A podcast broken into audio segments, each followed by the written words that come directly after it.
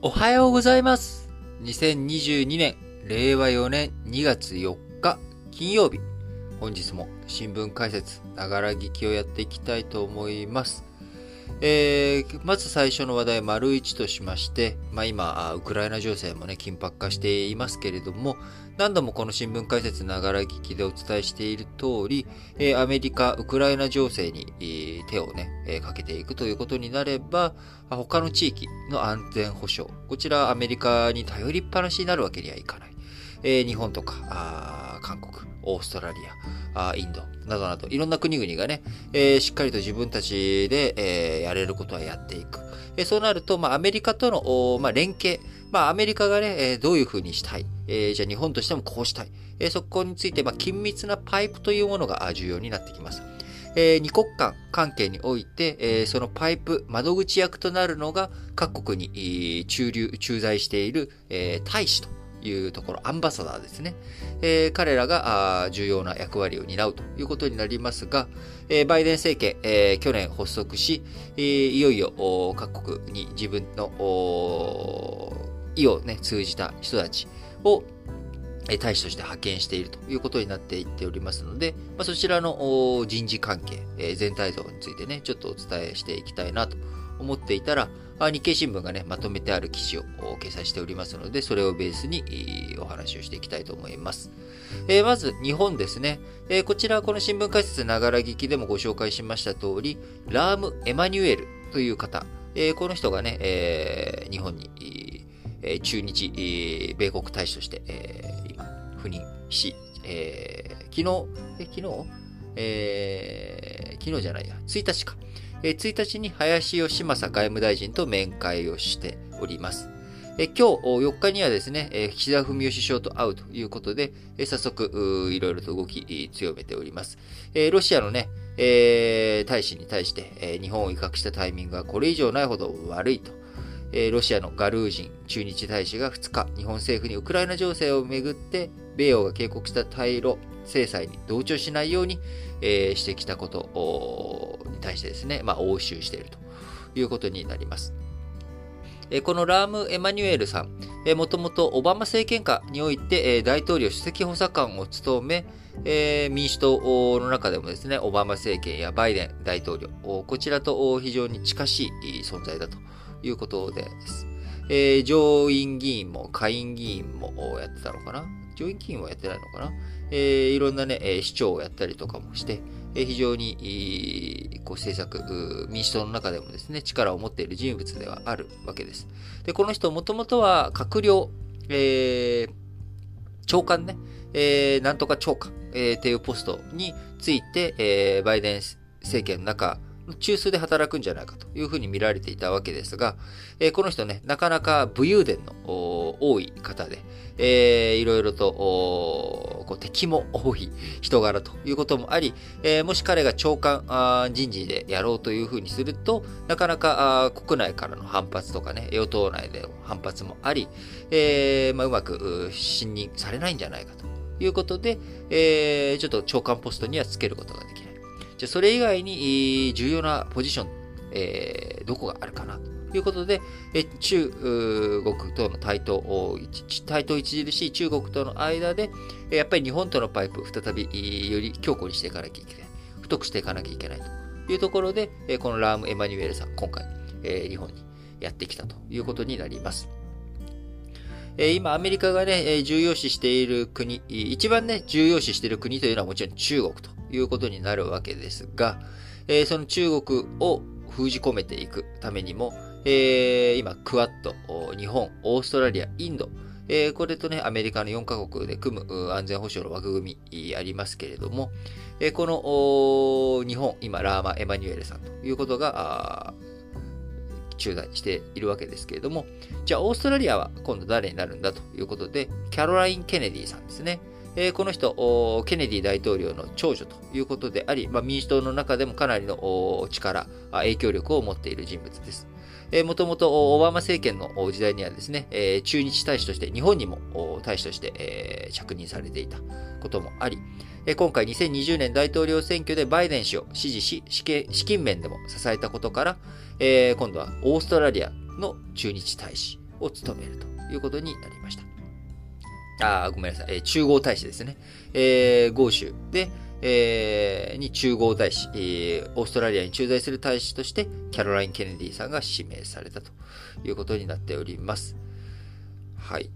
えー、インド大使にはですね、ロサンゼルス市長で、えー、こちらもラーマ・エマニュエルさんと同じく閣僚への起用も取り出されていた、えー、エリック・ガルセッティさんということで、アメリカメディアによると、大統領選挙で個人的に親しい友人であるバイデン氏の支持を表明し、バイデン陣営を取り仕切った幹部の一人とされると。いうことで、なんとこの人ですね、高校時代に日本に留学した経験もあるということで、えー、まあ日、日印豪、ここにですね、まあ日本には、まあ当然日本の人が、あ日本担当のね、ラーマ・エマニュエルさんがいるわけですけれども、インドとオーストラリアに、まあ、知日派と言える人物、ね、エリック・ガルセッティさん、インドのエリック・ガルセッティさんは、日本に高校時代留学したことがある。オーストラリアのキャロライン・ケネディさんは中日大使を務めたことがある。日本の事情とかね、日本のこともある程度理解してくださるような人たちが、今回、日、豪、印に大使、大使として着任していくということになりますので、えー、こちら非常にね、あの、政権とのパイプも深く、また日本の連携、えー、強まっていくんじゃないのかなというふうに期待感の持てる、えー、人事なのかなと思います。えー、日本、インド、オーストラリアにはですね、えー、こういったまあ政治家の人たちが配置されたわけですが、えー、中国と韓国の大使には、えー、プロ外交官、えー、こちらを配置するということになっております。最大の競争相手と位置づけている中国には、ニコラス・バーンズ元国務次官を当て、えー、必ずしもこのニコラス・バーンズさん、えー、中国専門家というわけではないんですが、30年近い外交官生活の中で、旧ソ連や中東欧州、その時々の最重要テーマの国々をね、えー、に関する関係、えー、こちらが深いということもあり、まあ、世界情勢、世界情勢の中でどういうふうな動きをすべきなのかということ、まあ、そういったことを考えていく上での、えー、重要な人物ということになっております。え、またこのバーンズさんという人、え、プロ外交官というふうに申し上げましたが、えー、すなわちですね、え、プロの外交官として政権問わず、要は政治家ではないので、えー、民主党、共和党、両政権、えー、こちらでね、信任が厚い人物ということで、えー、民主党のクリントン政権の中では国務省、まあ、外務省の報道官、えー、共和党のブッシュ政権では、えー、国務省のナンバー3の国務次官などを歴任したも重鎮、えー、民主党でも、民主党政権でも、共和党政権でも、えー、非常に、こう重要なね、人物ということなので、えー、この人が、えー、中国のこう大使になるよと。で、これを、えー、与野党議員が賛成して承認したということは、まあ、中国に対して民主党とかね、共和党とか関係ないんだと。中国に対してアメリカは、こう、しっかりとね、超党派で、えー、中国に対峙していくんだという、まあ、こういった力強いメッセージということになるわけです。えー、ここでね、えー、民主党の関係の深い大使が派遣されるということになれば、えー、じゃあ、まあ、共和党としてはそれ、ちょっとその人事、承認できないとか、まあそういう風になっていくと、あれ足並み揃ってないじゃんみたいな感じになるわけですが、あの、中国に対して、これは、あもうアメリカとして対峙しなきゃいけない。アメリカとして重要な競争相手なんだと。そこに民主党とか共和党とか、派閥の差とかね、党派の差なんてないんだということを示す、そういった人事になっているのかなというふうに思います。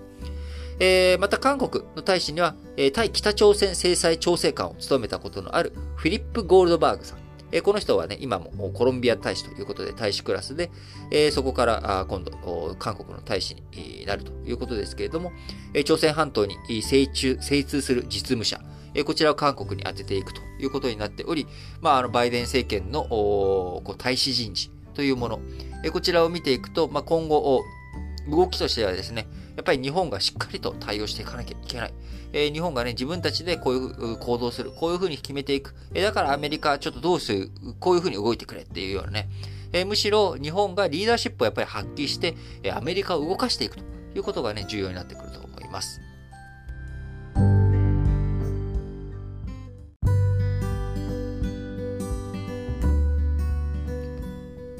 はい。続いて、丸2の話題としまして、えー、各国中央銀行のですね、えー、利上げに向けた動き。えー、こちら、今ね、ますますちょっと活発化してきているので、えー、触れていきたいと思うんですけれども、え、まず、イギリスのイングランド銀行。イギリスのね、中央銀行はイングランド銀行と言います。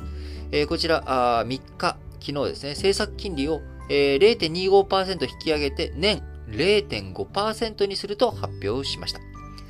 前回、2021年12月の会合でも利上げをしましたので、これで2会合を続けての利上げということになりました。また、買い入れた債券の再投資をやめて残高を減らす。要は、ま、これまで市場にお金を供給すると。市場にお金を供給するときには、中央銀行というものはですね、直接お金を出すんじゃなくて、市場にある商品である債券、えこれいったものをですね、買い取ることによって、え市場から債券がなくなる。その代わりにお金が入ってくる。で、そのお金を受け取った投資家が、よし、じゃあ他のところに投資しよう、わーいっていうふうにお金を使っていく。まあ、こういったふうにして、えみんな、さあど、じゃんじゃんお金を使ってくれっていうのが、まあ、金融緩和あ、量的緩和ってやつなんですよね。えー、実際のお金の、お金を増やすと。え市中に出回るお金を増やすということが、まあ、量的。お金の量をいじると。で、質的っていう方が、ま、金利。えそのお金の質ですね。え金利が安いの？高いの？どっちなの？っていうのをいじるのが、まあ、質的なあ金融政策ということになるわけですが、え今回、今までね、新型コロナの影響もあって、えみんなあ経済がシュリンクしてしまう。え経済規模がちっちゃくなってシュリンクしてしまうところをなんとかあお金を中央銀行がですね、出し、えー、投資、化していくことによって、えプールにお金を、えー、お金のプールをですね、ブワーって水いっぱい増やしてということをやって、さあみんなお金使ってくれっていうふうにやっていたわけですが、え、この度、イギリスの中央銀行、そのね、金利を上げるということでだけじゃなくて、え、今度の3月から、え、このプールに溜めた水、これを減らしていくよという動きをしていくことを決めました。合わせてですね。買い入れた債券、えー、これまでね、えー、債券買った。で、債券満期が来ちゃうと、えー、その満期来て償還されてお金を中央銀行が受け取るということになる。えー、逆に市場から、えー、世の中からお金が減っていくっていうことになっちゃうので、それを再びまたあ再投資するっていうことで、プールの水の量を一定に保つっていうことをこれまでやっていたわけですが、えー、今後、もう満期が来たものについてはもうそのまま償還して終わりえー、それで追加でまた債券買ったりとかしないよ。えー、それで徐々に徐々に、水の量減らしていくよっていう、プールのね、水の量減らしていくよということを3月から着手するということを決めたと言います。えー、新型コロナ後に量的引き締めに踏み切るのは主要銀行で初ということで、今、あイギリス消費者物価指数 CPI の上昇率約30年ぶりの水準になっており、えー、もうね、みんなお金じゃぶんじゃんに使ってんだから、あ中央銀行がなんかやる必要ないよ。むしろみんなちょっと使いすぎだぜ。えー、財布の紐を固くしろよというような引き締めが、えー、進めていく必要があるというふうに、えー、判断したと言われています。えー、2月2日までに開いたあ金融政策委員会では、ベイリー総裁、イングランド銀行の中央銀行のトップであるベイリー総裁が0.25%の利上げを提案し、投票権を持つえー、9人のうち5人が賛成した。えー、4人は0.5%の利上げを主張したということで、えー、いやいや、0.25%じゃ足りないよ。もっと0.5%利上げすべきだという人。まあ、だから9人のうち9人が全員、えー、利上げをすべきだと。で、0.25%でいいよという人は5人。いや、それじゃ足りない。もっとだっていう人が4人いたということで、えー、今あ、イギリスのね、インフレ、え非常に高い状態になっており、早期の引き締めが必要ということについて、え全会一致の状態ということになっております。えまた、量的緩和の引き締めについては全会一致で決めたということで、え今後ですね、あのイギリス、イングランド銀行、まあ、国債追加の、ね、再投資を減らしていくということになっていくので、えー、今後物価高、これで収まっていくのかどうか、どういうふうな動きになっていくのが非常に注目されるところです。えー、その一方、日本の、えー、日銀の、えー、若田部、えー、副総裁、えー、昨日3日の記者会見の中で2%の物価目標達成を前に金融政策を修正する可能性について全く考えていないということで、えー、日本についてはですね、金利の利上げの状況、えー、まあ、インフレがね、起きていないので、えー、強く、強いインフレがね、まだ起きていないので、なかなか、あ金融政策をね、修正する。世界中がね、今、あ利上げという話になってるけれども、えー、日銀としてはそんなこと考えてないよと、副総裁述べているということです。えー、先月1月にはですね、一部通信社の報道で日銀が葬儀利上げを議論しているとの思惑が広がりましたが、えー、黒田総裁もその後の記者会見で全く考えていないし、議論もしていないと否定をし、え、今回改めて副総裁の方からも、え、そんなこと考えていないと。え、むしろですね、え、今後物価上昇を安定させて続けていくためには、え、賃金上昇が必要だと指摘し、えコスト増が先行し需要の回復が持続しなければ、物価目標の達成難しいと思うという見解を示しております。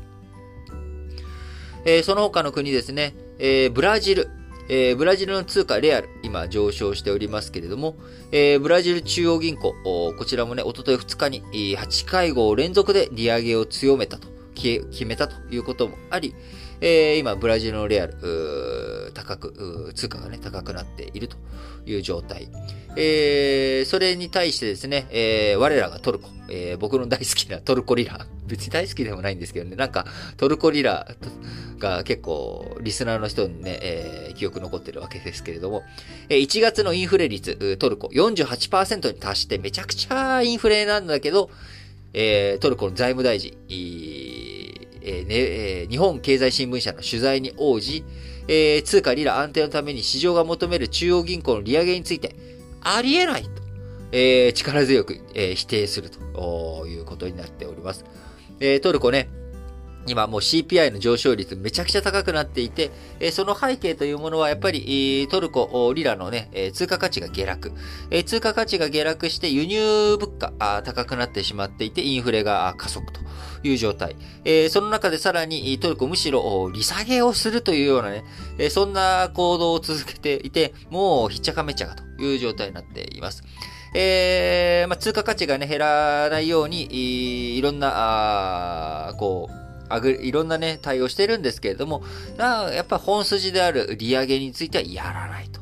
えー、利上げをやらない理由はですね、利上げをしてしまうと、エルドアン大統領の支持基盤である、えー、建築関係とかね、建設業関係。こちらはやっぱ最初に大量の借り入れをして、そこから着工して、その後、完成品を売ると、えー、いうことになり、まあ、期間もね、なかなか長い、えー、それなりの期間、えー、建て替え期間、えー、金利をね、お金を借り入れる期間が生じてしまうので、まあ、それに対応していくためにも、あのー、まあ、金利利上げしないんだということではありますが、えー、このままで本当にトルコ経済大丈夫なのかと。みんながね、まあ、日本は、えー、インフレがまだね、ちゃんと着実に動いていないから、ちょっと利上げとかそういった議論できるタイミングじゃないと。え、それに対してインフレがきちっと起きている国っていうのはね、やっぱり利上げをしないとまずいということで、えー、ブラジルなんかも経済ね、ちょっと苦しい感じでしたけど、利上げをしっかりやっていくことによって、インフレを抑えながら、えー、レアルの通貨価値、こちらを担保していくことによって、まあ今少しね、あの、経済状況良くなっているというような、えー、状況があるわけですが、こう、資金流入ね、ブラジルにも続いていくということになっていますけれども、えトルコどうなっていくのかね、興味深いなって本当に思います。えー、そしてあともう一カ国、韓国ですね。えー、韓国も物価の高騰が続いていて、インフレ抑制のため、韓国銀行、えー、韓国の中央銀行、えー、1月に続いて利上げをするという思惑が広がっていることから、えー、韓国の長期金利、一時2.6%と、えー、3年7ヶ月ぶりの高さとなっているということです。えー、中央銀行、通貨温安回避のため、2021年8月以降、3回利上げを実施してきたということですが、えー、日本、えー、こういったね、各国の動きとちょっと違った動きになってしまっておりますので、えー、世界経済の中で日本が取り残されるということのないように、えー、まずはやっぱりね、えー、副総裁を見ているように賃上げをしっかりと達成していく。えー、これが日本の経済を復活させていく上でも非常に重要なポイントだと思います。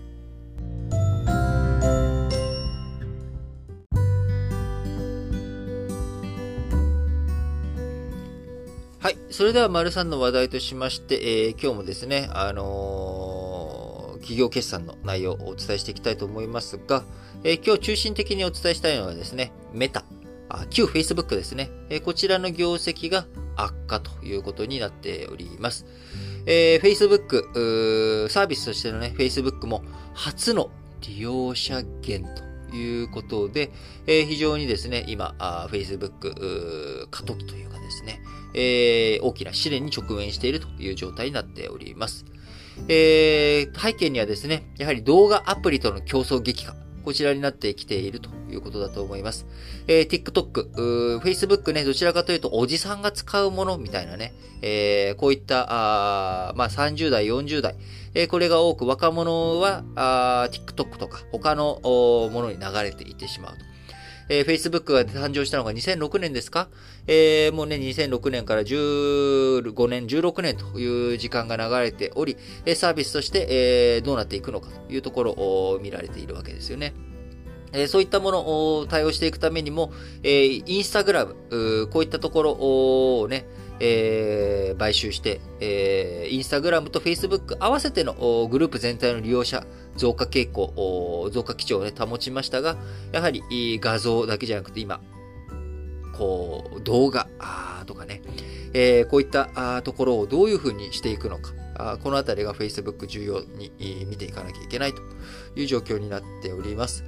えー、僕自身もですね、まあ、あんまりインスタはちょっと、一応アカウントは持ってるけど何もやってないと。で、ほとんど何も運営してないし、えー、TikTok についてはですね、えー、アカウントを持っていないということになってしまっていますと。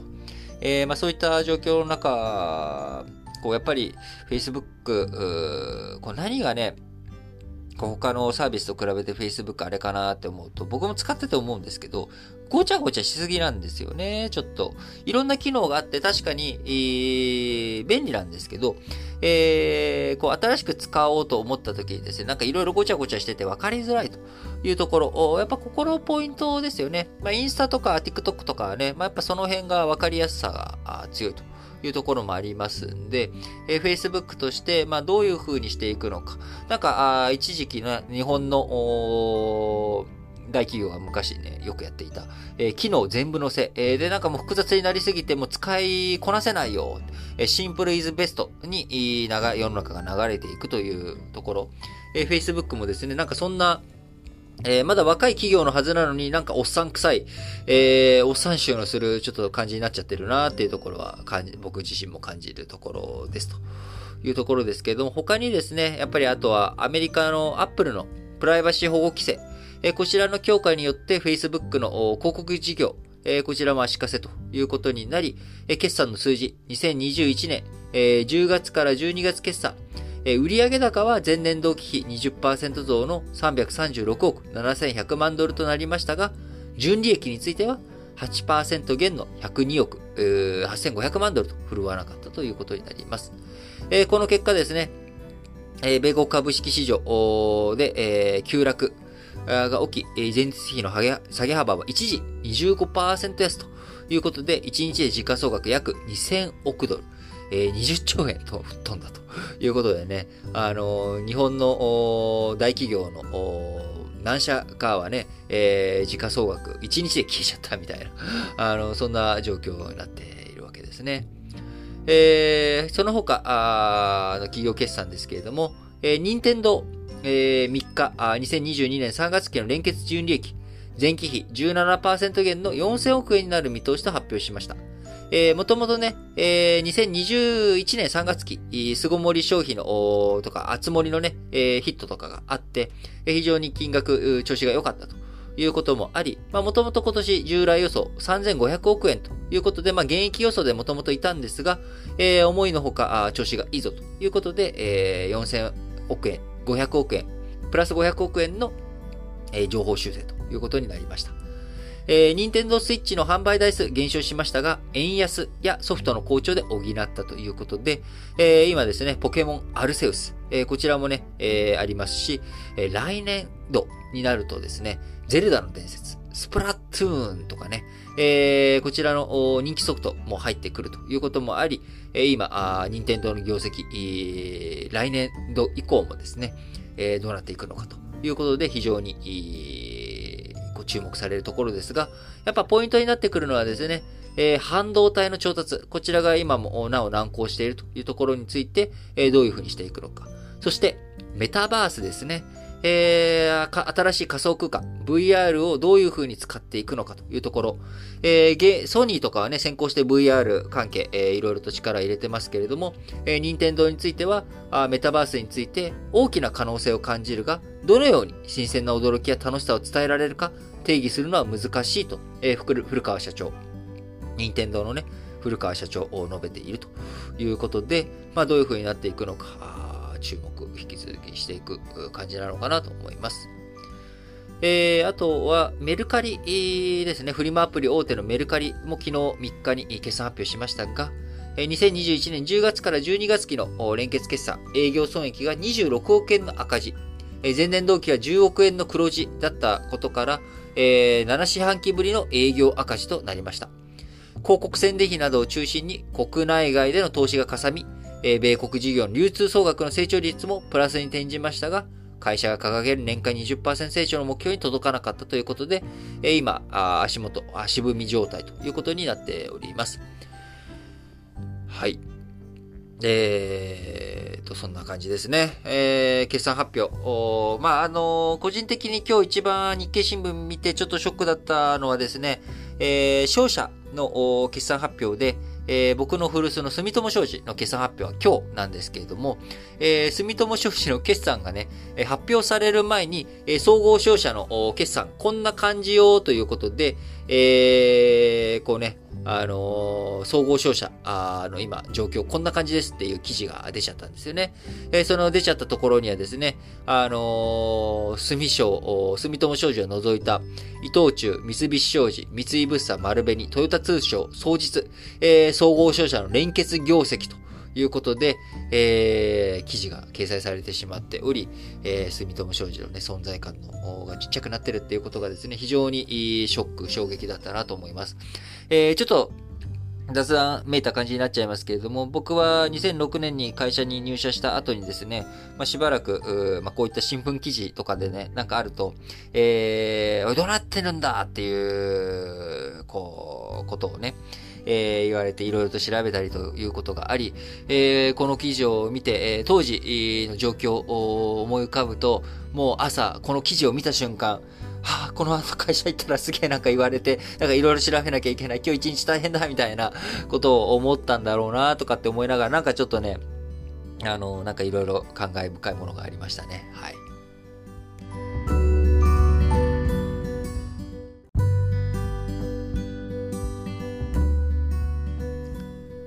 はい。続いて、丸4の話題としまして、えー、インド、北京オリンピック外交ボイコットということで、インド外務省、2月3日に中国北京で、え、今日4日に開幕する冬季オリンピックをめぐり、政府代表開会式に派遣しない外交ボイコットを決めたと表明しました。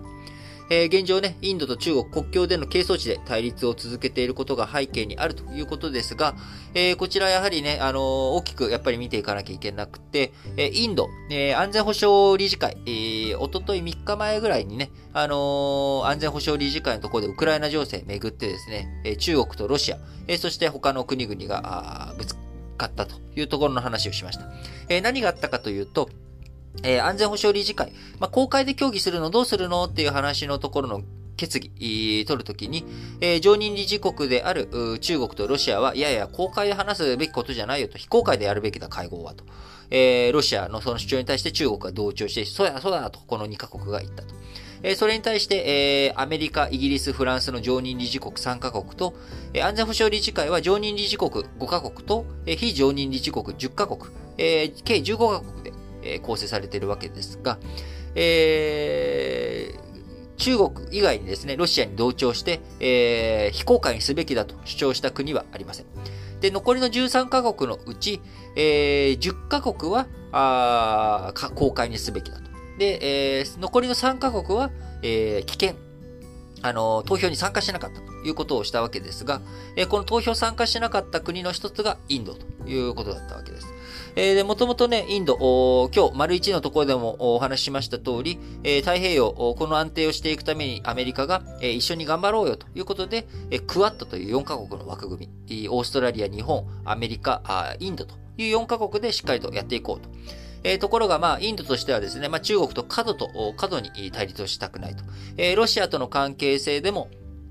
やっぱり、あの、ロシアからいろんな武器とかね、えこういったものの購入とか技術とか含めて、えロシアとの関係も深いと。いうことから、え外交的に非常にバランスをね、取りながら、あいろんなところにあっちゃこっちゃ、あっちゃこっちゃ、あいろんな調整をしながらですね、やっている国だっていうことを、その時お伝えしましたけれども、え今回ね、そこでまた一つ、このバランス取るところというところですけれども、えこのタイミング、前日になって、あごめん、やっぱりね、派遣しないよということを正式にね、表明したということになります。えー、こちらね、あのー、この前の安全保障理事会では、あロシア、中国寄りの動きをしたことに対して、えー、北京オリンピックに関しては、えー、アメリカ寄りの動きをしたということに感じ取れるのかなというふうに思います。やっぱりですね、あの、外交というもの、対立一辺倒というのはやっぱりよろしくない。まあ、ちょっとね、インドのバランスの取り方はもうなんか、やりすぎ感も多少ありますけれども、まあ、インドの立場的には、それでもいいと思うんですよ。で、インドの外交力の凄さって、改めて言うとですね、インドね、核兵器持ってんですよね。いや、こう、すごいことなんですよ。1998年、えー、インドとパキスタン核実験をして、核兵器を持ってるんです。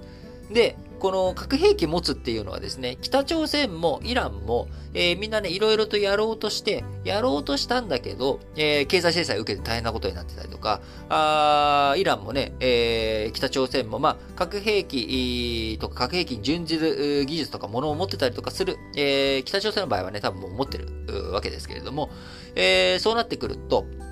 みんな経済制裁を受けてですね、大変なことになってるわけです。ところが、インドっていうのはですね、経済制裁受けてないんですよね。受けてないし、まあ、いろんな非難は受けましたよ。ね、その核実験して核兵器持ったっていう時に、えー、1998年ですけれども、えー、あったわけですけれども、その後、それ、じゃあ日本がインドとの関係ぶった切ってるかって言ったらそんなこともしてないですし、えー、むしろね、えクワッドっていう枠組みで一緒にさ、頑張っていこうよと。えー、とりあえず核兵器のことは目つぶるっていうね、こういったことができてるわけなんですよね。その背景にはもちろんインドがあ非常に大きな大国だということもありますし、えー、インドの外交力のね、強さだと思います。えー、そこがうまく機能して回っているからこそ、えー、インドの国際社会の中で、え、しっかりと存在感を示しながら自分たちの主張を、やるべきことをやっていくとえ、やっぱりね、この辺りの外交公社というところ、まあ、インドという国はね、え、やはり多民族、いろんな宗教、いろんな考え方、え、同じね、ヒンドゥー教の中でもいろんな多様性を包含しているところでもあります。えそういったところから、やっぱりこう、外交力、歴史的にもね、インドというのは国内、インドの中が、ね、非常に分裂した状態の長い、え、期間があるわけなので、ま、この辺りの外交力というものは、やっぱそういったものを背景にした強さなのかなというふうにも思いますし、えー、日本、このね、インドの姿勢、外交というところについては、やっぱり、えー、ここまで、まあ、露骨にやる必要はないと思うんですけれども、やっぱ外交ってバランス大切だよねということ。えー、これはしっかりとね、我々も認識して、えー、政治家の動き、外交の動きについて、えー、見ていく。まあ、そういったところのね、えー、なんでしょう。なんかすごく、えー、いいある種の視座というか、まあ、インドの動きというものはね、非常に、えー、見ていて勉強になるなと。まあ、それをね、日本が必ずしも完璧に真似しろということではないんですけれども、えー、非常に重要なあポイントだなと思い、ご紹介させていただきました。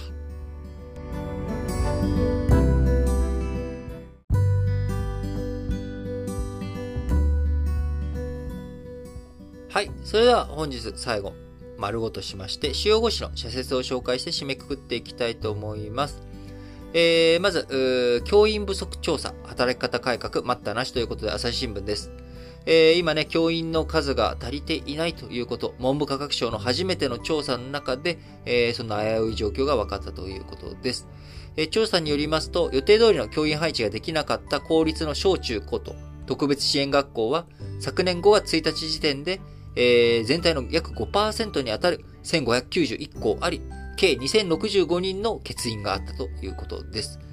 えー、これでね、法定の人数、法律上の定員は満たしているんだけれども、えー、少人数や習熟と別の指導を進めるため、自治体などが独自に上乗せする教員枠も含めての数字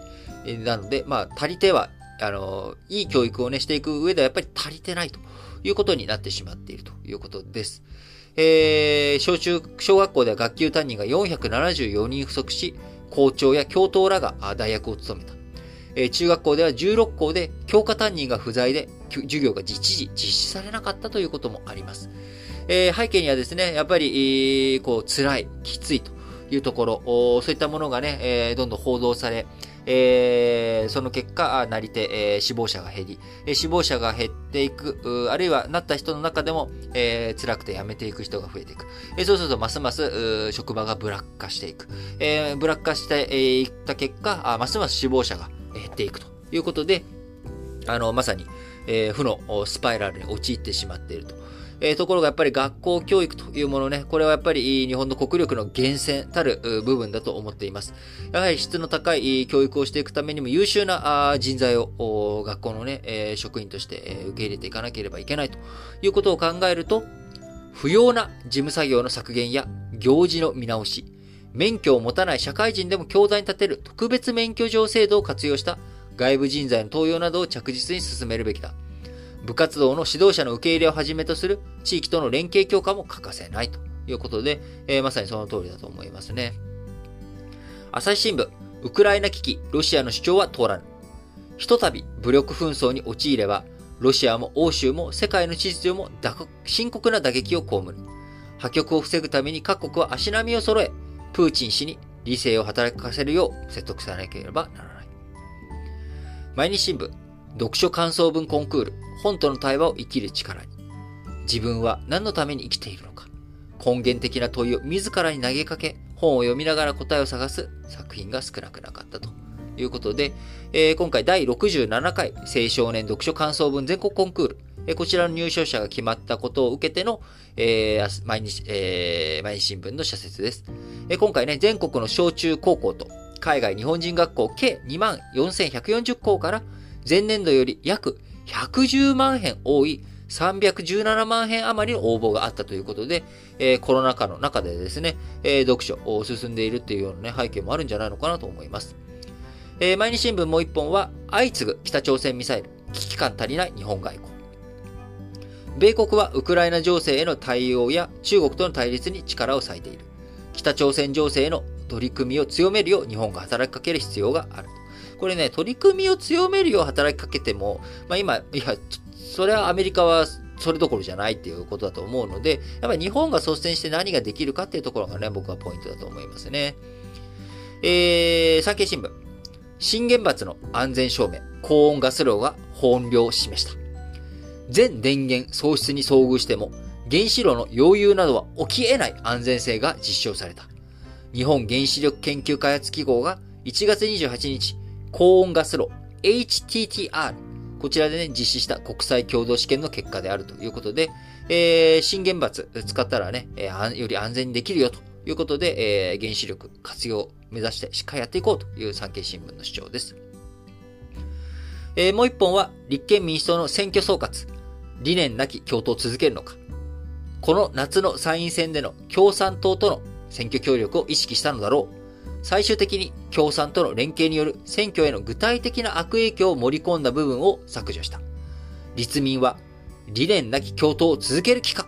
と、厳しくね、えー、断じております。読売新聞。政治の圧力で選手を妨げるな。メディアの役割が重要さを増すということで、えー、このね、北京オリンピック一般観客の入場、東京オリンピックと同じようにね、規制されております。えー、その、そうなってくると、中国政府の強い統制が隅々まで及ぶ上、会場に一般の観客が入れないという制約もある。だからこそ、メディアの役割が一段と重要になってくるということで、表現と自由なね、報道をしっかりとやっていく。これがね、メディアの役割として、えー、重要だということで、読売新聞です。えー、読売新聞ね、今日この一本のみで、えー、最後日経新聞の2本です。日産連合は着実な再出発を。業界全体を見渡せばこれまでの車作りの常識が通用しない100年に一度の大変革が起きつつある。ライバルは従来の自動車メーカーだけではあるまい。ソニーグループが EV の新会社設立を表明し、米アップルの参入も取り沙汰される。懸念を排し、多様性を重んじる五輪目指せ。理念を忘れた商業主義。権威主義的な組織運営は、大会の持続可能性をも危うくしている。厳しく自戒し、徹底した体質の改善を図らなければ、五輪に未来はないということで、えー、このね、理念を忘れた商業主義っていうところがポイントですよね。あのー、商業主義自体がいけないんじゃなくて、やっぱショーマンシップっていうのはやっぱり必要だと思います。えー、その結果ね、えー、アマチュアスポーツにお金が流れていく、えそのための非常に大切な要素だと思っておりますが、理念をね、忘れてただ金儲けだけに行ってしまっては、それは違うよね、ということ。えこのね、理念を忘れた商業主義というところがね、いけないんだということ、えポイントだと思いますが、いよいよ本日2月4日、北京オリンピック開幕ということで、えどんなね、え熱戦が繰り広げられるのか、注目していきたいと思います。はい。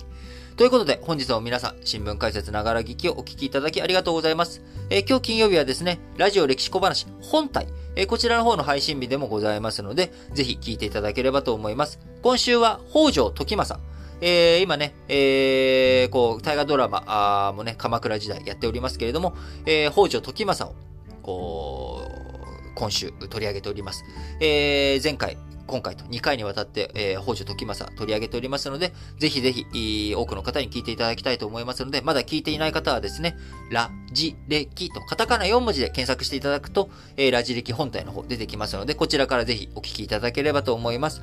えー、今ね、新聞解説ながら聞きの方がたくさんのリスナー抱えておりますけれども、えー、僕にとってあくまでも、この新聞解説ながら聞きはサブチャンネルで、本チャンの方はですね、えー、そのラジ歴、えー、カタカナ4文字のラジ歴で検索していただいて出てくる赤い、えー、サムネイル。こちらをですね、えー、ぜひ、えー、多くの方に聞いていただきたいと思いますので、どうぞよろしくお願いいたします。えー、また、ラジオ歴史小話、えー、本体の方でもですね、このサブアカウントの方でも皆様からのたくさんの、えー、応援メッセージやあ質問、コメントを募集しております。各エピソードの概要欄、こちらに、えー、Google フォームの URL リンク貼っておりますので、そちらからあアクセスして、どしどしご応募いただければと思います。それでは、皆さん、今日も元気に、いってらっしゃい